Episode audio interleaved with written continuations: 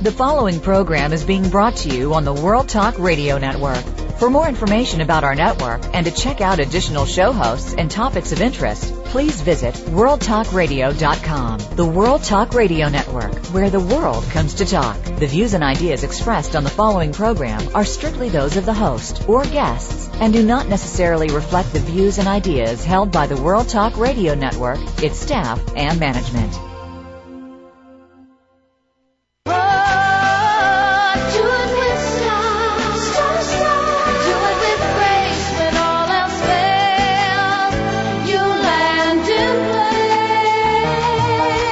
Ready to pump your energy and jumpstart your dreams with positive, uplifting, life-changing talk radio on the world's most popular power hour, Star Style. Be the star you are. The Oprah of the airwaves, Cynthia Brian, and her sidekick daughter Heather Brittany deliver lessons of success spanning the generations of the globe in their information-packed Tea for Two, a mother-daughter brew. In other segments, Cynthia interviews real-life trailblazers, authors, and experts with the courage and vision who show you how to build a road to fulfillment through their unique books and services. You'll laugh, you'll cry, you'll be informed and entertained. For your free lifestyle empowerment coaching session right here on the airwaves, turn up the volume, relax, sit back, and get ready to be inspired. Because Star Style, be the star you are, starts right now. Well, hello, Power Partners. Welcome to radio's finest program of positive book talk, Star Style, Be the Star You Are. I am Cynthia Brian, and of course, I am so happy to be here and be your personal growth success coach, bringing you the authors, the experts, and professionals who absolutely change your life for the better. We have a thrilling and adventurous show for you today. Coming right up is author Brooks Olbrys. He's going to return with his adventures of Blue Ocean Bob. And this time he's going to discuss some of the fun and simple ways that we can teach and incorporate lessons of success into the everyday lives of our kids. And those are lessons that'll stay with them for the rest of their lives. And we all know we need that. And in our second segment, you're going to meet a real life secret agent from Great Britain. He was a MI6 secret agent, Matthew Dunn. He has released his first book, Spycatcher, sure to be the thriller of the year. So I guess only a real spy can catch another spy. And then finally, Heather Brittany will be with us for the final minutes where we're going to talk more about tornadoes, twisters, and then Operation Disaster Relief. So sit back, turn up the volume, and come play with us in our sandbox. Well, of course you want your kids to be confident, to be good people, to be enthusiastic, and to have a life full of happiness. But how about helping them discover their passions and their purposes early in life? It's not something that just young adults and adults need to do. Why can't we start with preschoolers and develop positive attitudes to help them achieve whatever it is that they put their minds to? So Brooks Olbrys came up with this bright idea and he never expected to be an author. But after having his own child and studying the philosophies of Bob Proctor and Napoleon Hill and Earl Nightingale, he realized that the teachings of these wise adults could be easily translated into a language for kids so that they could implement it and really enjoy life more. He began with the book, The Adventures of Blue Ocean Bob. The rest, as they say, is history. And of course, Brooks is with us. Welcome back, Brooks, to Star Style. Be the star you are. Thank you, Cynthia. It's great to be back. I, have given you an awfully long intro. Sorry about that. But first of all, I, w- I want to say thank you in front of our worldwide audience for being the first to jump on board to help the children, the schools, and the clinics in Joplin, Missouri that were so affected by the terrible tornadoes. You were unbelievably enthusiastic about helping. You wanted to get Blue Ocean Bob, the adventures of Blue Ocean Bob out there and spread his wonderful verse. You just jumped on board and I just want to acknowledge you and thank you from everyone because this book is an amazing book and you're there to help. So thanks, Brooks. Well, thank you. I, I appreciate the opportunity, and you know, I feel like Blue Ocean Bob has a message that that's positive and looks forward. And it, I just know children in that situation, that's what they need, and so it just gave me a lot of happiness knowing that the book would be going into their hands and, and that it would really have the impact that that I hope it can have, um, particularly for people who who you know who may be down at the moment but have bright futures ahead of them Exactly, and that's why I contacted you first because I really, as you know, I'm a big fan of the Adventures of Blue Ocean Bob and and your whole upcoming series that you're doing through Children's Success Unlimited, because kids really are stressed and overstimulated, and uh, today they have like too many activities going on. They don't really get time to be kids. And what you've done with the Adventures of Blue Ocean Bob in your first book, Blue Ocean Bob discovers his purpose if give kids some time to relax, to wind down, and to enjoy the story. So let's talk about how you how you discovered your passion and purpose in deciding to write for children. Well, I mean, it was it was a combination of my own personal passion for kind of personal development and always looking for a better way to do things, a, a way to be more content with my own life, and also, you know, having a young son and seeing him develop uh, from when I started this project, he was around four and a half, five years old, and, and reading him books on a daily basis, and thinking, wow, this information could could be, you know, translated for kids. And my thought was, you know, many times when I'd be reading my son books at night, uh, it was the rhyming books that relaxed him and, and got him in a, a mood to just kind of, you know, get into that dreamland that, that he wanted to enter. But he still, you know, was paying attention to what the messages were, and, and particularly Dr. Seuss is great, is great for that. But there are others, and so when I kind of put two and two together, I, I said, you know, this would be great. I actually took the idea to Bob Proctor at a at a kind of a chance meeting, and it wasn't my intention to ask Bob if I could be the one to do it. It was more to tell Bob, this is great information. Maybe there's someone who could do this for kids. And that's when he said to me, Brooks, why don't you do it? You know, can you do it?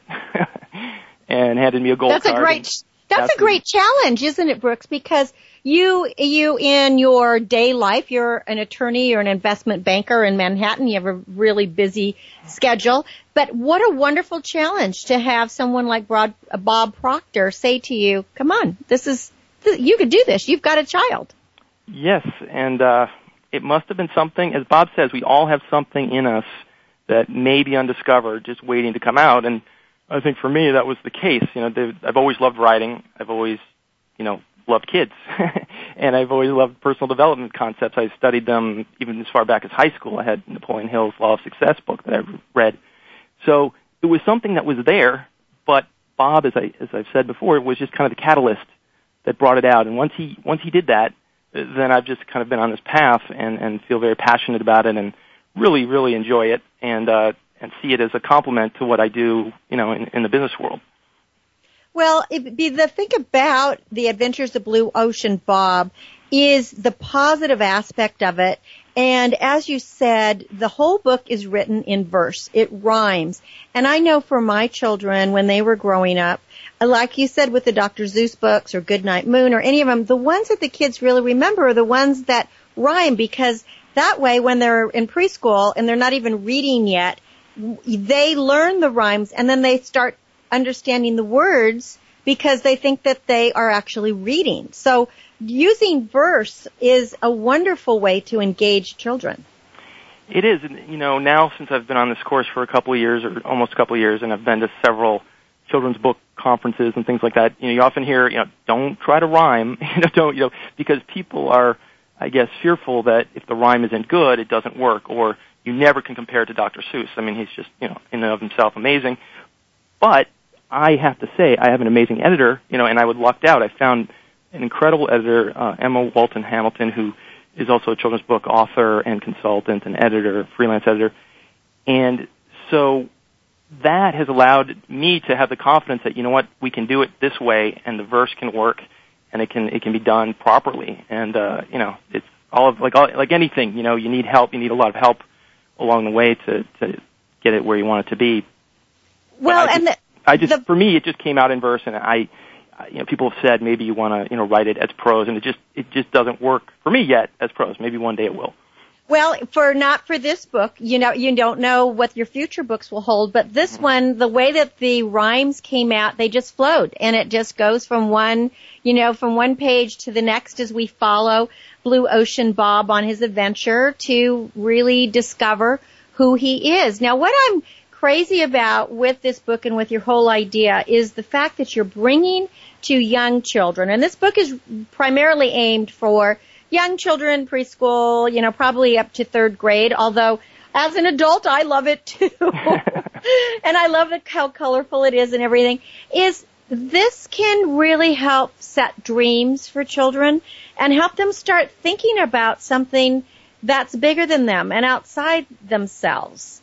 So tell us about your journey of creating the ocean, why, you know, saving the ocean and, you know, the whole environmental thing was important first and how Bob finds his purpose through using animals and sea creatures. Yeah, I mean, I think I've always been fascinated by the oceans, love to scuba dive, love to travel uh, to, you know, ocean destinations or island destinations. Um, my wife's family is from Colombia, South America, so that also had an influence on on some of the images in the first book uh, from an island we went to uh, off the coast of Cartagena. But I also believe, you, you know, as humans, you know, we, we occupy, you know, what two, uh, one third or or a little less than certainly less than a half of the uh, land masses of the globe. The rest is the oceans, and we don't really pay as much attention to it as we should. And I just think there's so much to learn, and there's so much to preserve, and and and really just get kids focused on, you know, for for the future. Um, and that's why I believe that you know the ocean theme was important, and it just came naturally to me. Uh, and I love the sea creatures. You know, I just uh, I've always loved sea turtles and dolphins and, and walruses and all those kinds of things. So putting them in the book was was very easy to for me to imagine them as as characters who who speak. Well, and also I really feel that using the sea is really critical because the sea is really our kind of our almost like a final frontier for us. We really don't know a whole lot about it and teaching our children to appreciate the sea life and the animals and the whole ecosystem and how everything works is critical because you know we we ha- we tend to be afraid of sharks or be afraid of something but instead everything works together so we really have to we have to work it together. You know we have to keep it together. Now what tell us about your upcoming series and and how uh, we're how they're going to flow and what we can be expecting. Yeah, so when you know when Bob Proctor said, you know, start writing, I just I kind of couldn't stop, and so I ended up writing uh, ten volumes so far of stories. And after I did the first book, and I really really enjoyed doing it, and I really liked it, I also felt like there was this information. It was more than just you know a picture book for kids that they can fall asleep to and enjoy. There was a philosophy here, and I wanted to get it out sooner rather than later to kids, and in a way that would be digestible. So what I've decided to do with the next book is put the next five, actually the first story as well, with, with some slight edits, and then the next four stories into a book which will be a transitional chapter book or uh, think of it as a, a, a picture book with chapters or it's still going to be heavy on the illustrations but it's going to have the five stories and uh, it's basically going to take bob from discovering his purpose to uh, finding a mentor uh, to having to do a few tasks for the mentor to finally getting hired as the assistant to this this marine biologist on the island. And the topics are purpose, vision, goals, attitude, and persistence. So uh, the story kind of flows together, and also I think those five are, are the real building blocks for kind of the, the philosophy, the positive thinking philosophy that you know Napoleon Hill set out, or others have, have developed. And uh, it's it's a lot of fun working on it, and I'm really looking forward to uh, to doing it. And I have actually a uh, a publisher slash distributor uh, called Greenleaf Books Group that is is helping me on this next one, and uh, as well as Emma Walton Hamilton editing. So I feel like it's going to be a good, really good product when it's ready, and hopefully in 2012. Well, the thing about it is, is you are building a foundation. I really feel that each book is like a building block for for creating minds that can expand and grow and dream and and give them life skills because we need to have persistence in life. We have to be perseverant and tenacious. We have to have the right attitudes. We have to have a vision. We have to set goals. So if you're starting your children at an early age and making it fun, then you're setting a parameter for their life where they really can be successful. And Brooks, that's to me what I think is very, very important about this. We're talking to Brooks Olbrys, O-L-B-R-Y-S, and he is the creator and author of The Adventures of Blue Ocean Bob. And as you heard, the first book here is Blue Ocean Bob Discovers His Purpose, and then the next book is coming up. I want to give your website out so that people can go there. It's a wonderful website, Brooks. Thank you. You you've really been working hard in developing it. So um, let's send people to your website, and you can get the book anywhere. And also, you have cards, right? You have these memory cards. We should talk a little bit uh, about right. that. But the website, first of all, is blueoceanbob.com. And there you can read about Blue Ocean Bob, this book, and then you can find other tips for parents. And this is a great book to have in schools or for parents to read to their kids and of course for libraries. You know, every child, this should be on everybody's bookshelf. Well, it just showed up on the iPad yesterday and it's, it's, it's another e, e outlets as well. So hopefully, you know, it can get, get out to people that way too. Well, and you know, it's interesting because young kids are really into this whole, you know, ebook thing. I haven't grasped it that well yet, but uh, but the younger generation definitely are. So it's good that it's there. Just tell us uh, quickly about the memory cards. Yeah, it's just a set that that goes with the the first story, but has some of the characters that are coming up in the in the next book. And it's a set of memory, you know, memory cards matching, but you also can play like an old dock game, which is you know basically old maid. Um, and uh, it's just a nice, colorful card set, and it each card has a, a small phrase on it from from the book. So something like "look for more" or "choose your thoughts." So uh, the idea there is to kind of reinforce some of these ideas uh, with the cards, and um, as as I've read, you know, many times, you know, we learn through phrases. So I, I try to put some of the key phrases on onto the cards with with the images. So the reality is, is they're truly affirmations is their affirmations to uh, for doing well and for doing good and to be growing. Well, Brooks, thank you so much for coming back on the show. The book is The Adventures of Blue Ocean Bob. Go to blueoceanbob.com to find out about the upcoming books that uh, Brooks is writing. And again, I just want to thank you so much for participating in Operation Disaster Relief and helping all those schools and clinics in Joplin, Missouri after the tornadoes. You really are amazing, Brooks. I appreciate it. I just want to thank you for all the support you've given given to Blue Ocean Bob. Well, it's my pleasure. I love it. I really feel that this is a classic book that, you know, with some time, everybody is going to know about it. So, The Adventures of Blue Ocean Bob by Brooks Olbrys. Brooks, we will be in touch. We know we'll be in touch. Absolutely. Thank you. Thank you so much. BlueOceanBob.com. And when we come back from break, a high octane trip across the globe is going to await you when former British MI6 Field Intelligence Officer Matthew Dunn joins us from Great Britain with his thriller Spycatcher. Don't go away. I'm Cynthia Brian. This is Star Style. Be the star you are. We'll be right back.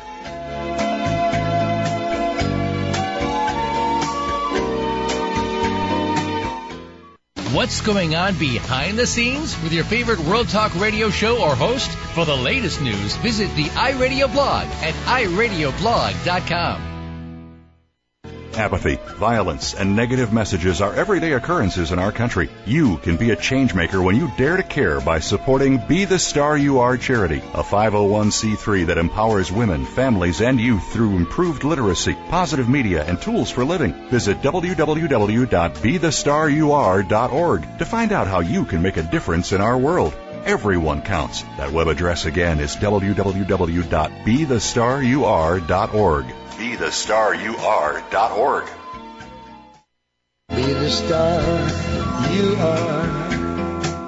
Light up the flame that burns Get a positive prescription for living and discover a cure for adversity when you make a difference in the lives of others by donating to Be the Star You Are, a 501c3 top rated charity dedicated to empowering women, families, and youth through increased literacy, positive media, and tools for living. www.bethestarur.org.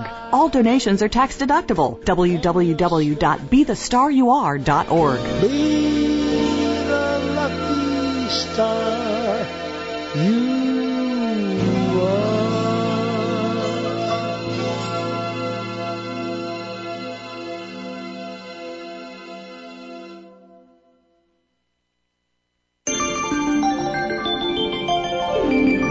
listening to the World Talk Radio Variety Channel.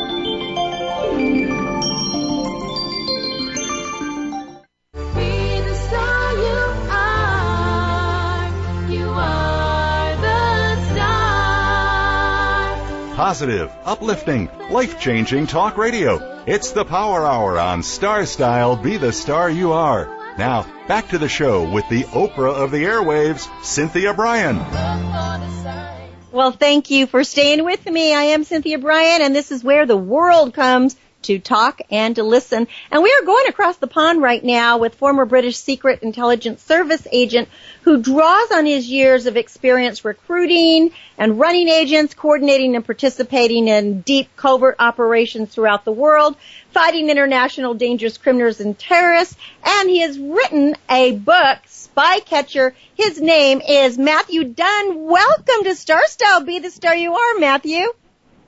Thank you, and thanks for having me on your show. I am I am so excited, as are our listeners, to have you on here. Wow, wow, wow! What a phenomenal book you have written. I loved it. I from the moment I started it, I just want you to know I couldn't put it down. I had to stay up all night long to finish it, and I didn't want it to end. This is a fast page, sizzling page turner. You've done it. another, well, thank, another. thank you, thank you. I, I, I do apologise for keeping you up all night, although that was the intention with the with the with the story. well, your background as a spy with uh, with MI6, of course, is reminiscent of James Bond, and this is going to be, you know, people are going to really relate to that. Uh, and you are using your real name, at least that's what we've been told for this book. Is that not dangerous for you to do? Yeah, I mean, it wasn't uh, um, it wasn't an easy decision to take to, to write under my own name, but the reason I did it was. Um, that firstly, I'm I'm not a spy anymore, so I thought it would be cowardly to hide behind a pseudonym. Um, second, I thought that um, my readers deserved to know who I was. Um, and third, when, I was a MI6 operative, everything I did was under different identity, different names. So I thought that for once, when writing a novel, it would be good to do something in my own name. Um, so this, you're absolutely right. There, there is a threat. Um, there is a real threat, and, uh, and it's uh, it's not a, a light one. Um, but um, I'll, I'll deal with that if there is a problem. well, I hate to think how you would deal with it. Reading this book, you have to be so incredibly well trained. And even though the agents and you used code names, didn't anybody know your face, or did you have? Do you have a whole new face now too? No, no, my face is the same- the same. It's, it's probably aged a bit, but it's the same face. It's the same face. Well, it's a very handsome face, Matthew. Oh, thank you. Your character, Will, who is Spartan in um, in Spycatcher, who's just this wonderful, multidimensional, extremely fleshed out character who is, you know, who can be absolutely deadly, but he's empathetic and caring, and he's really out just to save the world. Is he based on a combination of, of multiple characters you knew? Is he based a lot on how, you had to operate? Tell us about about um, about Will, about Spartan. Yeah, um, to, to answer your first question, he, he is very much inspired by the person that, that I used to be, and I do stress used to be. Um, my, my, circumstances now are very different. I'm a single um, father and obviously a full-time writer, um, but he was um, certainly drawn from uh, the lifestyle that I had uh, as an operative. In terms of his character, he um, he has a very almost black and white view of the world in terms of what is right and what is wrong, and to a large extent that is drawn from what he has to do and the agents or assets, as I think you call them in the United States, that he has to run, um, whose lives are, are dependent on him. So he's he's got a very clear sense. It's almost like the medieval knights that um, this is what he has to do, um, and that propels him through um, through the missions. he is a complex individual. He, he's um, looking for, to some extent, looking for more than he has in his, his everyday life. Um, particularly in terms of he toys mentally with the idea of actually having love in his life. Um, but his problem, his, his conundrum, is that if he allows people to get close to him, uh, and indeed people um, to love him, then they may die as a result of the work that he has to do. Uh, they may be fallouts, casualties, etc.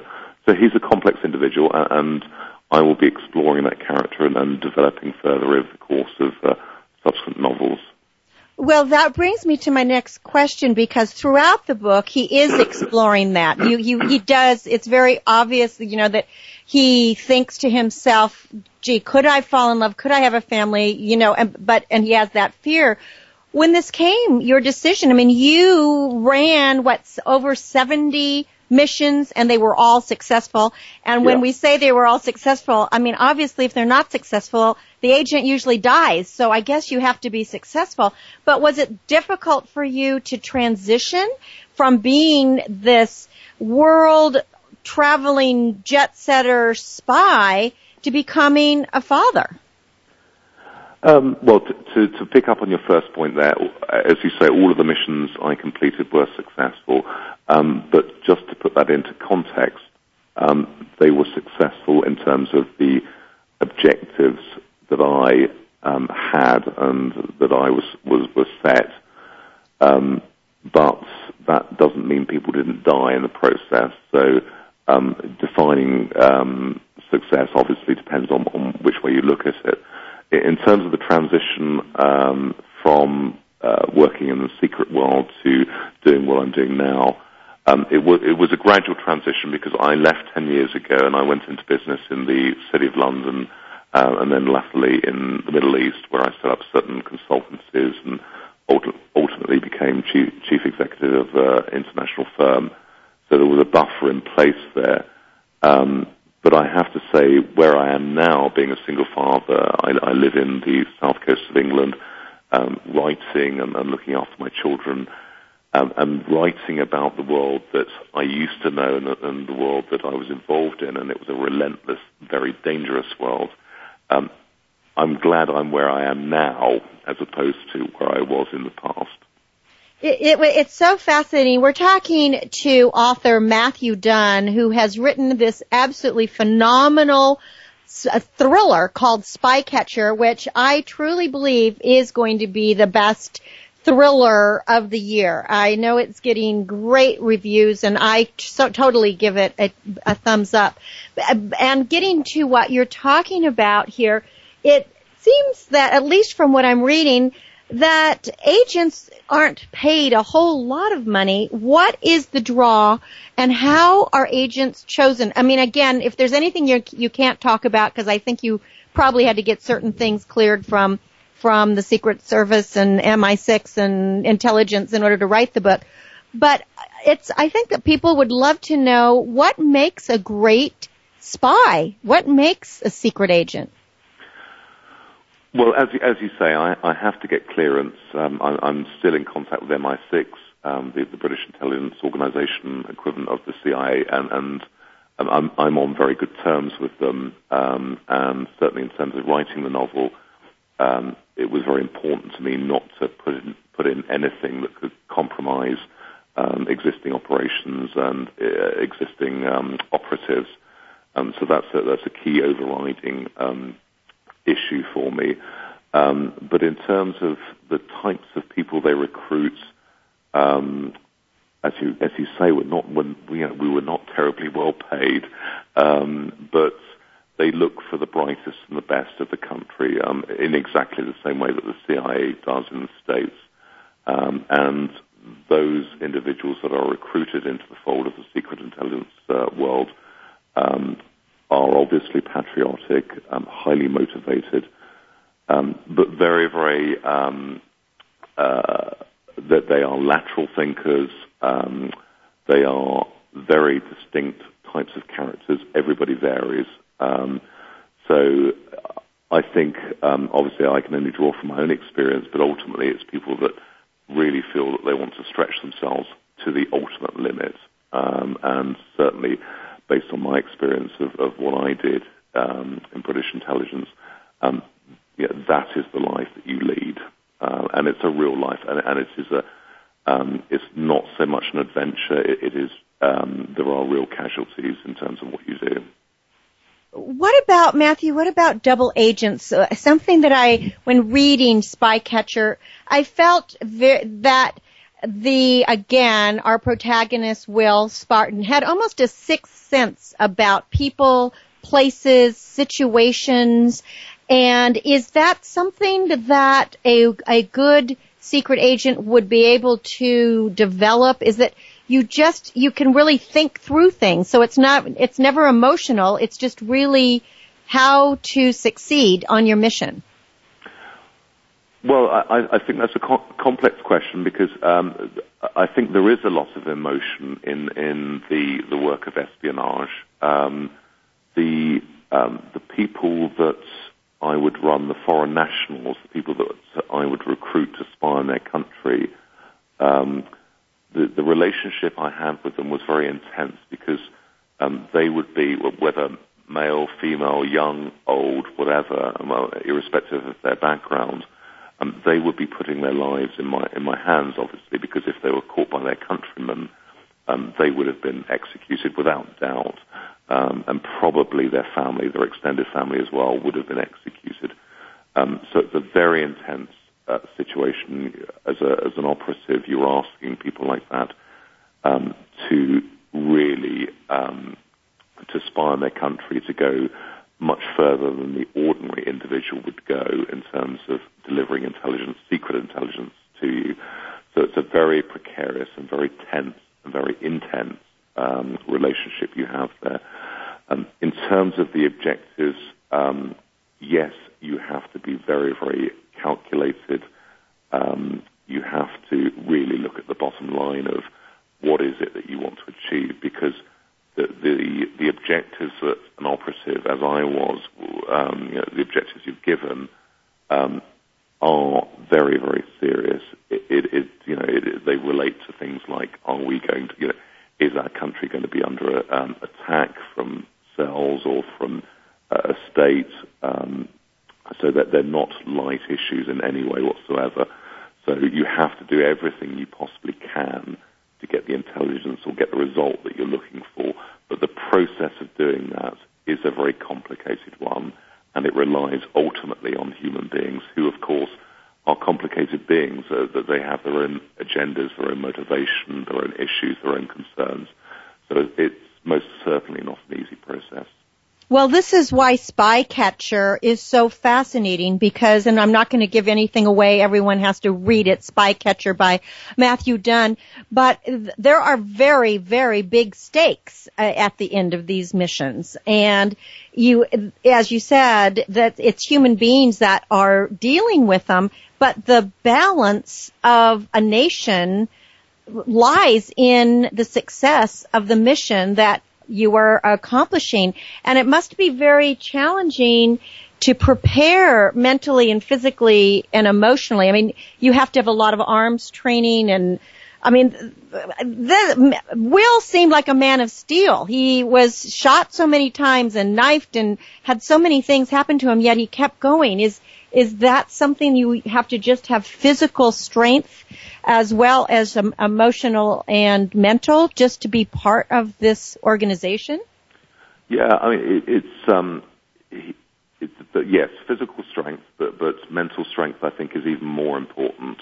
Um, and, and what I didn't want to do with the, the central character, Will Cochrane, was present him as a um, almost sort of cardboard cutout male, testosterone-driven type of character um, because he's not at all. Uh, he's he, very human. Well, thank you for saying that. It, it's uh, that that I think is what I wanted to do in terms of projecting a, a realistic portrayal of what it's like to be an operative. Um, so um, yes, you have to go um, beyond what normal people can do, both physically and crucially mentally. And that is most certainly true in terms of the types of people that they recruit into MI6 and, and the CIA and other Western intelligence organizations. Um, so that's an accurate portrayal. Obviously, in terms of Spycatcher, the, the novel, the story, it, it's fiction, it's a story, and, and first and foremost, where I sit now, I am a storyteller. Um, but but obviously that does draw heavily from from my background, um, and what I really wanted to capture, uh, um, amongst many things in terms of writing the story, was that MI6 operatives um, that they're a very unusual breed of, of, of creature that they will never give up uh, and they will go beyond um, the limits of, of normal people, um, even other people that operate in the secret world. Um, and crucially, they believe that anything is possible.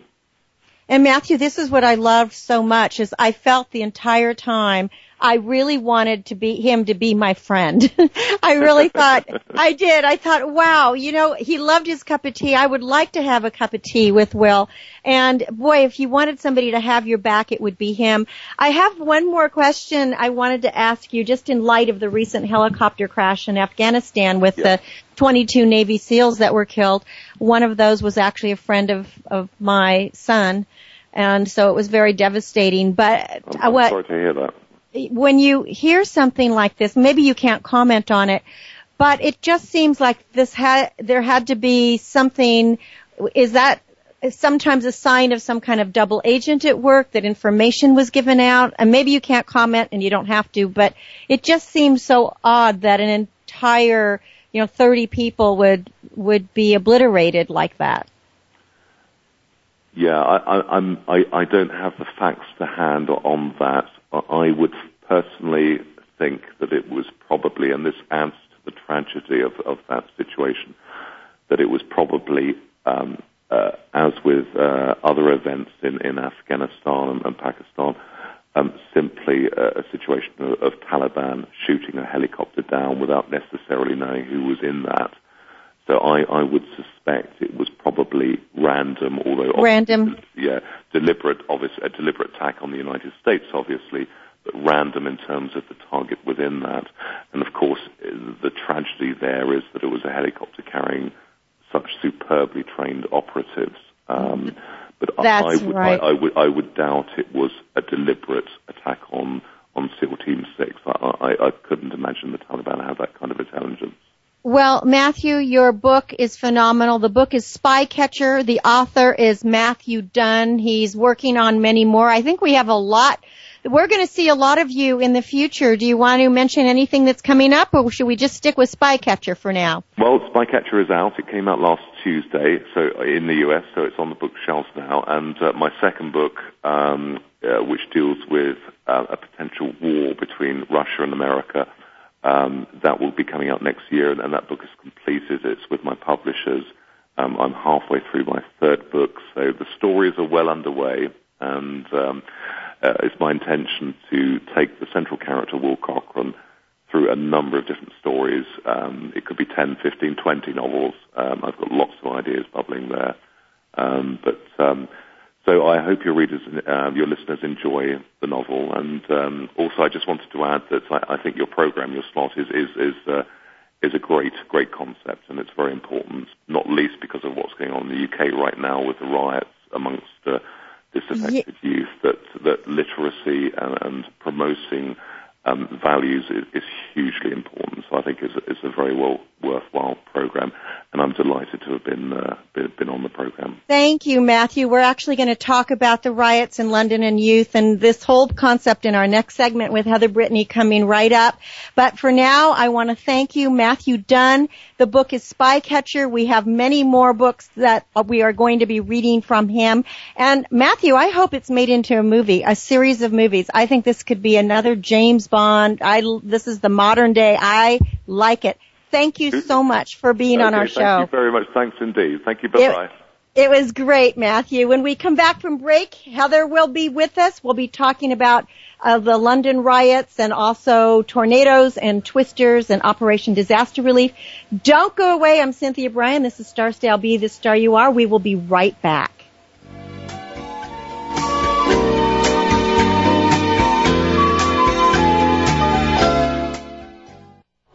Now Now you don't have to stay linked to your desktop or laptop. Take World Talk Radio on the go and listen anywhere. Get our mobile app for iPhone, Blackberry, or Android at the Apple iTunes App Store, Blackberry App World, or Android Market.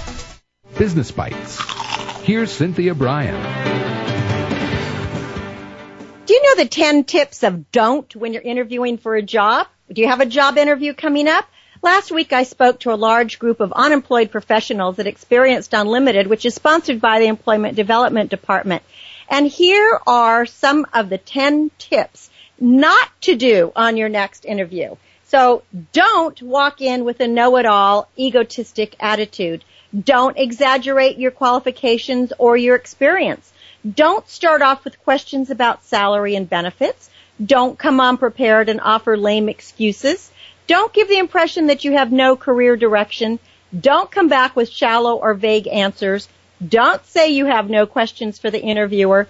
Don't talk more than you listen. Don't dress in anything less than your professional best. And finally, don't show up without knowledge of the job or the company. And I want to just add one more thing. If you're out looking for a job, have a business card made with your name and contact information on it. Remember, you are the star of your own performance. Turn your passions into profits. I'm Cynthia Brian from Star Style with another business bite. Visit starstyle.us or call 925-377-STAR for coaching. Dreams? Want to create a life you love but don't know how to begin? Lifestyle coach and personal growth expert Cynthia Brian has jump-started the lives and careers of clients for over two decades with her signature Star Style consultations with personalized sessions by phone or in person. You'll turn your passions into profits. Visit www.cynthiabrian.com or call 925-377-STAR. That's cynthiabrian.com or call 925-377-7827. Cynthia Brian is your guide on the side. www.cynthiabrian.com. You can be the star you are. Now you don't have to stay linked to your desktop or laptop. Take World Talk Radio on the go and listen anywhere. Get our mobile app for iPhone, Blackberry, or Android at the Apple iTunes App Store, Blackberry App World, or Android Market.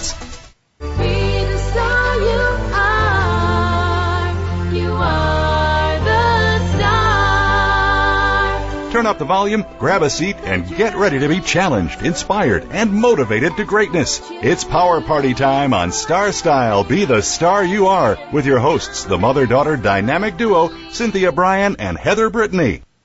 Well, we are playing in the playground. I'm Cynthia Brian. This is our T for Two segment, and Heather Brittany has been waiting. Hi, Heather. Hello, hello. I'm sorry to have kept you on hold so long, but we had two amazing guests, and of course, Matthew Dunn was is all the way from England and is a, a, a former spy, so we just couldn't stop it. But as you heard him uh, talk about he was really thrilled that we have a program with these positive messages in light of uh, even what's happening with the riots in England. And I know we're going to talk a little bit about the twisters and tornadoes and Operation Disaster Relief, but why don't we talk a little bit about how social networking kind of fueled what happened in London with these riots. And my gut feeling is, is that and this is why I was I've been talking to my teens about uh, btsya.com, our new Express Yourself site. If young people had more places where they could connect and communicate and express themselves, maybe this wouldn't be happening. I want to get your input on this. Yeah, well, I mean, my input definitely puts into uh, what Mr. Dunn said regarding literacy and education. A lot of this stuff, um, I, feel, a lot of the actions were uneducated actions wise, but needing that positive media is. Um, this, I mean, the, the whole origination of um, the writing of, of the shooting of a young black man, however, you know, who was involved in, um, you know, in a gang, in a, in a known gang and in drug trafficking. And then there's been various reports regarding if, um, this young individual was armed or not, that he was shot and he was African American. And of course that outraged um, many people. And so their, their view was to, to protest, to riot. And sometimes things that, um, you know, start as a peaceful protest that start out small eventually it's, it's usually you know, the loudest person who does not speak for the entire group. It's just whoever is the loudest who makes the scene, the one who drops the glass, um, slowly becomes that snowball that really becomes it. And and as what's gone on for the last week, as these violent riots, it just more what people were upset about has become violent, has spread throughout, you know, through all of, you know, to various towns. Um, of just, I'm, that really it's leaving people baffled of that people are just breaking things and causing fires and looting with no reason. Nothing isn't even related to the original cause, to the uh, original uproar anymore. And that's Um, why I think it's so important. You know, if we can get um, eh, good resources to young people at a young age, just like we, we just, Brooks Olbrys was just on with his book uh, Blue Ocean Bob, which is really about finding your purpose, and his goal is to get kids, you know, like in preschool, doing that, which I think is important. And if you start young, this is they they won't be so violent. They'll have a method to get out their aggression. Yeah, and exactly, and, and I think very much so it relates back to Dr. King of there's something definitely if you feel any kind of political injustice or if uh, something you stand for or if you feel, you know, a belief of yours um, has been disrespected, there are powerful ways without involving violence to accomplish something. So um, Martin Luther King, Dr. King was very big about these peaceful protests and, you know, of, of coming together and about how powerful words are and the literacy of words and education. And I think a lot of times people's message, though, if they were, you know, upset about a particular cause, um, involving violence and dangerous and looting and all this stuff that completely no one remembers the cause anymore. Now, now these people that may have had this original point of trying to prove something, it all falls behind and now they're given a negative light. And so I think a lot of that gets into literacy and positive literacy and um, improving children's vocabulary and that there's other, re- you know, other outlets beyond violence. Um, well, which I I want to send people to express yourself, and this is for uh, it's a new website for young people that was established by the teens of Be the Star You Are charity. It, you go to btsya.com. You can write about anything. You can you can uh, submit your creative writing, your songs, your music, your video, and it really is what it means. It's a place for you to communicate. There'll be pen pals you can do. But that's just one, you know, one method, I think. But I want to, um, talking about violence, I want to just switch over to the tornadoes because I want to give a little bit of time to the twisters and then some of the work that um, Operation Disaster Relief has done. Because tornadoes are nature's like most violent storm, right? And even though they occur um, throughout the world, they're mostly found in the United States. So talk, tell us about what you know about uh, twisters and Yeah, no, and regarding that, I mean, what kind of brought us to this topic if people are thinking, you know, why are you going for one thing, is just what Be the Star You So earlier this year, I mean, this United States, not to mention this crazy economy and stocks that we're going through, it just seems like all news seems to be bad news. Um, but w- what we've always seen is that we are a resilient nation and many times, you know, in this society now, people don't know their neighbors, that we live in these boxes and we, we rarely, you know, we, we text, we type on the, you know, we don't communicate. However, when times of need is when you really see this beautiful side of human nature that people, whether it's in your own town or you turn on the TV and you see that, um, you know, another state, someone that's thousand miles away has just lost everything. And it kind of gives us that moment to pause and think of all the things we were so stressful about um suddenly we have so much for. And and so recently you know in this past year there was the big tornado that had hit Joplin and uh, Joplin Missouri. And the Star You Are came forward and donated I mean I know you have um the the exact numbers of everything well, but we're up to as of today forty-five thousand dollars in brand new books have been shipped to 262 classrooms that were destroyed, 16 schools and clinics in Joplin. And we we have to thank many of the authors who were guests on this show, Heather, for stepping forward because I contacted people and they just, they got involved and they shipped. Yeah, and just as you said, you know, before, you know, getting back to the whole thing is that books are powerful, powerful things. And whether, you know, it's textbooks or it's in a big thing with Jesus or it's the inspirational books of sometimes just reading a little quote in something is that it stays with you. And I know for me personally, um, you know, I'm recently going back and taking some additional classes and that whole thing of having a textbook, the thought of having a book and that it's yours, you can make your notes and comments. And it's just really been, um, I mean, these people have lost everything and to be receiving something, um, especially an inspirational piece of work is, is amazing. And, and then getting back onto just the tornado side of it, of how violent and, and when I was researching all about tornadoes, it's fascinating, just our climate. There's things that, again, all, there's so many things in life. You know, we worry about car accidents and money and this, but when it comes to Mother Nature, that is something we are able to plan for, expect, but it has its own destruction plan that we can't avoid. And there's so many times just trying to find that scientists can't even truly define what a tornado is. To find the definition is still out there because there's so many various forms of it. Just like you know, just how there's a million different ways to say ice or snow. Um, it's similar with tornadoes. There's so many different degree of whether the size and the twist and and um, the climatology of it is that United States actually has the most tornadoes out of any other country, and that's nearly four times that's estimated um, in Europe. And there's actually places, you know, Southeast Asia that have many, many tornadoes. Um, and what happens? Why America or why um, North America per se has so many, and especially in the United States, is because of how our land formation is. The whole thing with the the cool and hot air and the Rocky Mountains really contribute to it. So when when it comes to mountains and oceans from you know states and states away, when we have these flat plains, that's why they all accumulate. They're kind of this tornado alley. Um, that was one thing that was fast because here in California, we don't experience that. We see these little dust clouds every now and then.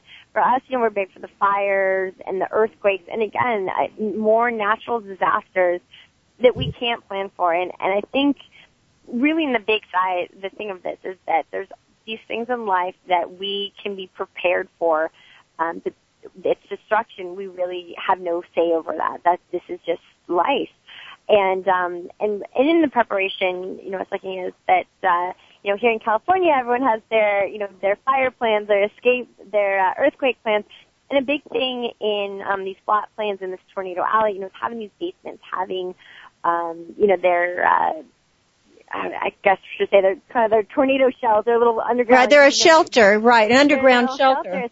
And and sometimes, you know, there's a lot of misbeliefs too, um, you know, myths towards it that a lot of people think, you know, if they that tornadoes can hop over um freeway paths and that's actually completely false. I was researching it. They say that people if you go onto a freeway thing that that's actually probably one of the most dangerous places uh you could be because of the structural damage um that could happen with this. Um also a lot of times that there these places uh they start so small that here, you know, they can start as the dust clouds and the covering and when they can suck up and sometimes lightning bolts and all these kind of get into it. So the biggest thing, you know, safety wise, um, with over time, they really thank you very much so to kind of the extremists, these tornado chasers, and science that people that have taken that risk of, of chasing these things down, putting these camera systems in, trying to find more of the molecular biology and the chemistry of what makes these storm clouds has actually breathed new light into um, safety measures for people. So though um, and Heather, guess what? yeah. We are going getting Oh, out of time again. as usual, It's- as usual, As but- usual, but it's wonderful. always so fascinating, but I have, but you know, I think I, I just so, took so much time with my authors. But before you just give out the website, I just want to give a shout out and a thank you to uh, just a couple of our authors who've been on our show and some who haven't even been on the show who jumped forward, and that includes Brooks Olbrys, Diana Zimmerman, uh, John Woods, Maggie Mae Lewis, she's a teenager, Jeffrey Bennett, Alan Klein, and even Friends of the Lafayette uh, Library got involved. So I just want to thank everybody, and if you'd like to help Operation Disaster Relief, we're packing books for Joplin, go to btsya.com. And thanks to all the teens, just yesterday we shipped another seven cases. So uh, everybody's working hard. So give out the website, Heath, and we'll continue this conversation again. Most definitely. And again, if you would like to help donate um, with any of this or even purchasing these books for yourself, check out BeTheStarYouAre.com, BeTheStarYouAre.org, as well as CarmonyClutches.com, both with a K. And I just want to give our sincere condolences to the families of the men and women who died in the helicopter crash in Afghanistan. It is truly tragic. And to anyone across the country who's lost someone in our armed forces, they're out there working hard for us. And also to the families in England and London with the riots, may there be peace uh, with you now. So thank you all for joining us. Thank you, Heather, for coming on here and sorry to cut you off, but we will be back next week. And until then, celebrate, go out in the world and be the star you are. I'm Cynthia Brian. And I'm Heather Brittany. And we are saying ciao for now. Be the star you are. Thanks for joining us. Come play with us next week. Bye bye.